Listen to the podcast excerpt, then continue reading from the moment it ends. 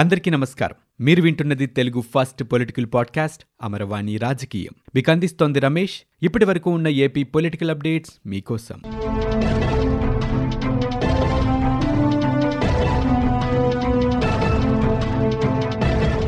ఓటేసిన ప్రజలకి తన హయాంలో చంద్రబాబు నాయుడు ఒక్క మంచి పథకమైనా అందించారా అని ఆంధ్రప్రదేశ్ పరిశ్రమల శాఖ మంత్రి గుడివాడ అమర్నాథ్ ప్రశ్నించారు. ఆనాడు ఏమీ చేయకుండా ఇప్పుడు వైఎస్ఆర్సీపీ ప్రభుత్వం, సీఎం జగన్ అన్నీ చేస్తుంటే ఓర్వలేకపోతున్నారంటూ ఆయన అన్నారు. తాడేపల్లిలో ఆయన మీడియాతో మాట్లాడారు. టీడీపీ నేతలు ఇష్టం వచ్చినట్టు మాట్లాడుతున్నారని, చంద్రబాబు తన పార్టీ నేతల్ని రెచ్చగొడుతున్నారంటూ మండిపడ్డారు.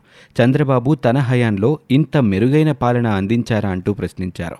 ఓటేసిన ప్రజలకి ఒక్క మంచి పథకమైనా అమలు చేశారా అని, చంద్రబాబుని ప్రజలు వద్దనుకున్నారు కాబట్టే తరిమి కొట్టారంటూ మంత్రి అమర్నాథ్ అభిప్రాయపడ్డారు.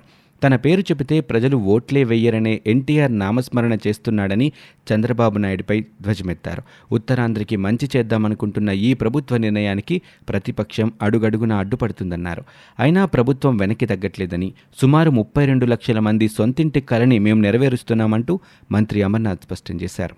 ముఖ్యమంత్రి జగన్మోహన్ రెడ్డి తాడేపల్లిలోని క్యాంపు కార్యాలయంలో పరిశ్రమలు, అభివృద్ధి, పోర్టులు, ఫిషింగ్ హార్బర్లపై సమీక్ష చేపట్టారు. ఈ సమావేశానికి పరిశ్రమలు, ఐటీ శాఖ మంత్రులు, గుడివాడ అమర్నాథ్ ఉన్నతాధికారులు హాజరయ్యారు.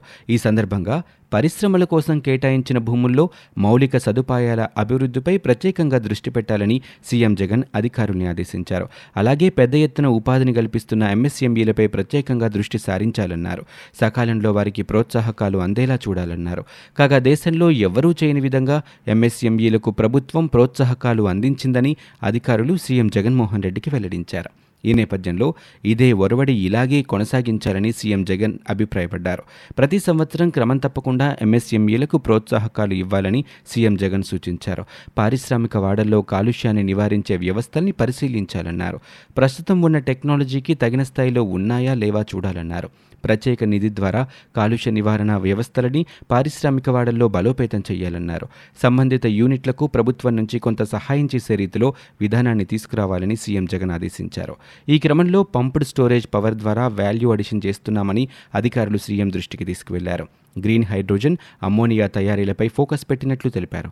దీనివల్ల గ్రీన్ ఎనర్జీ రంగంలో చాలా ముందడుగులు వేస్తామని చెప్పారు. ఈ నేపథ్యంలో దీనికి సంబంధించి కూడా పాలసీలు తయారు చేయాలని సీఎం జగన్ ఆదేశించారు. ముఖ్యమంత్రి జగన్మోహన్ రెడ్డి ఈ నెల 17వ తేదీన పులివెందులలో పర్యటన చేయనున్నారు. దీని దృష్ట్యా సంబంధించిన ఏర్పాట్లని కడప ఎస్పీ అనుబురాజన్ పరిశీలించారు. బాక్రాపురంలో గల హెలిప్యాడ్ని, ఆర్ఎన్బి గెస్ట్ హౌస్ని పరిశీలించారు. ముఖ్యమంత్రి జగన్మోహన్ రెడ్డి ఆర్ఎన్బి అతిథి గృహంలో పులివెందుల నియోజకవర్గానికి చెందిన నేతలు, నాయకులతో ముఖాముఖి కార్యక్రమం నిర్వహిస్తారు.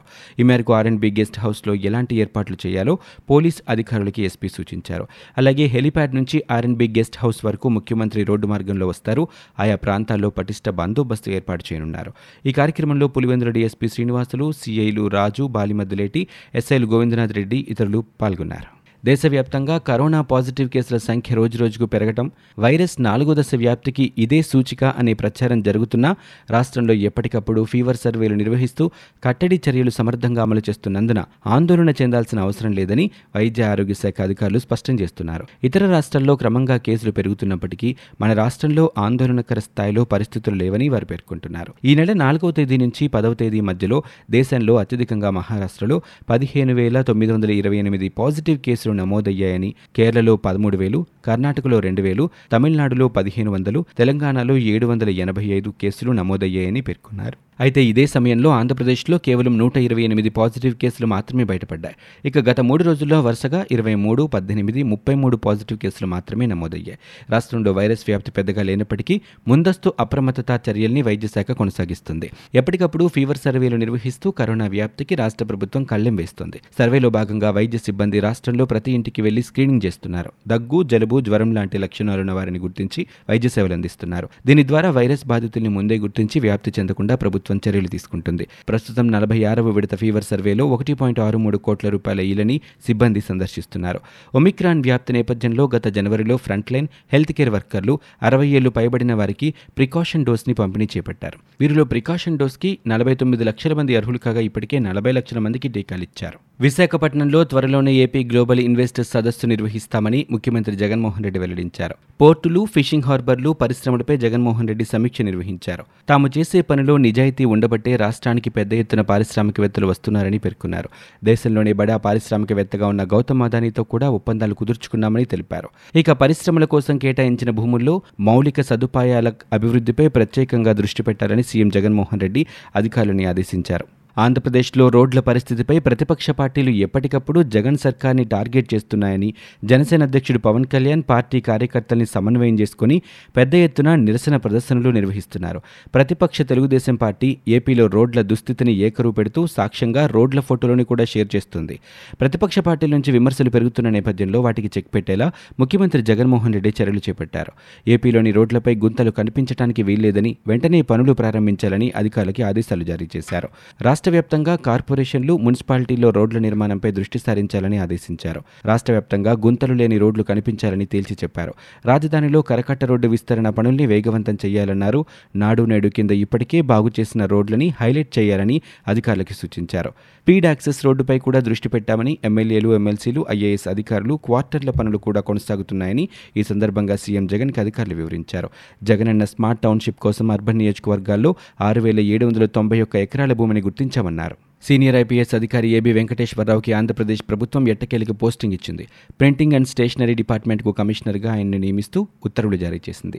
సుప్రీంకోర్టు కొత్త ఉత్తర్వుల మేరకు ఏబీవీపై ప్రభుత్వం సస్పెన్షన్ ఎత్తివేసింది. దీంతో 2022 మే 19వ తేదీన సాధారణ పరిపాలన శాఖకు ఏబీవీ రిపోర్ట్ చేశారు.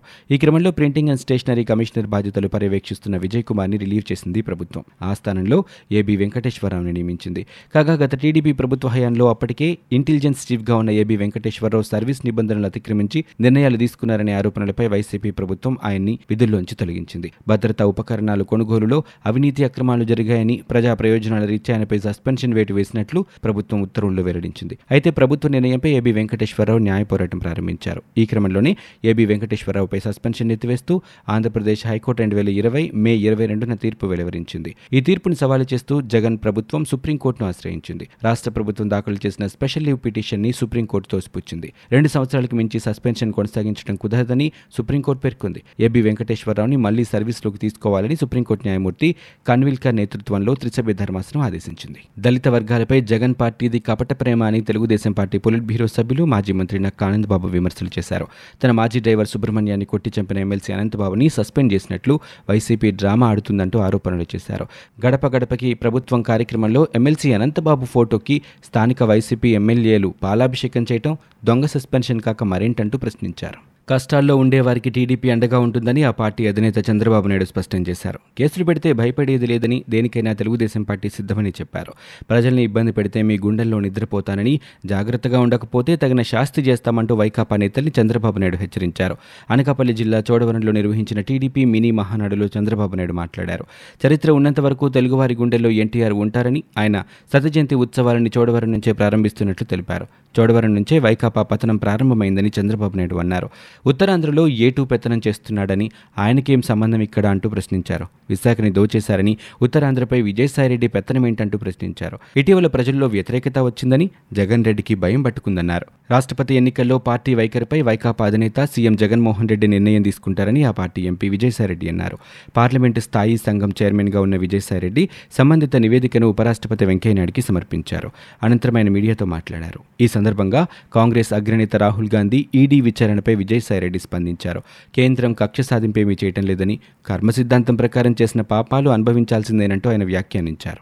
ఇవి ఇప్పటివరకు ఉన్న ఏపీ పొలిటికల్ అప్డేట్స్. మీరు వింటున్నది అమరవాణి రాజకీయం, తెలుగు ఫస్ట్ పొలిటికల్ పాడ్కాస్ట్. నేను Ramesh. For more details visit www.amaravani.in. We are also available on Spotify, Gaana, Apple Podcasts, iTunes and Google Podcasts.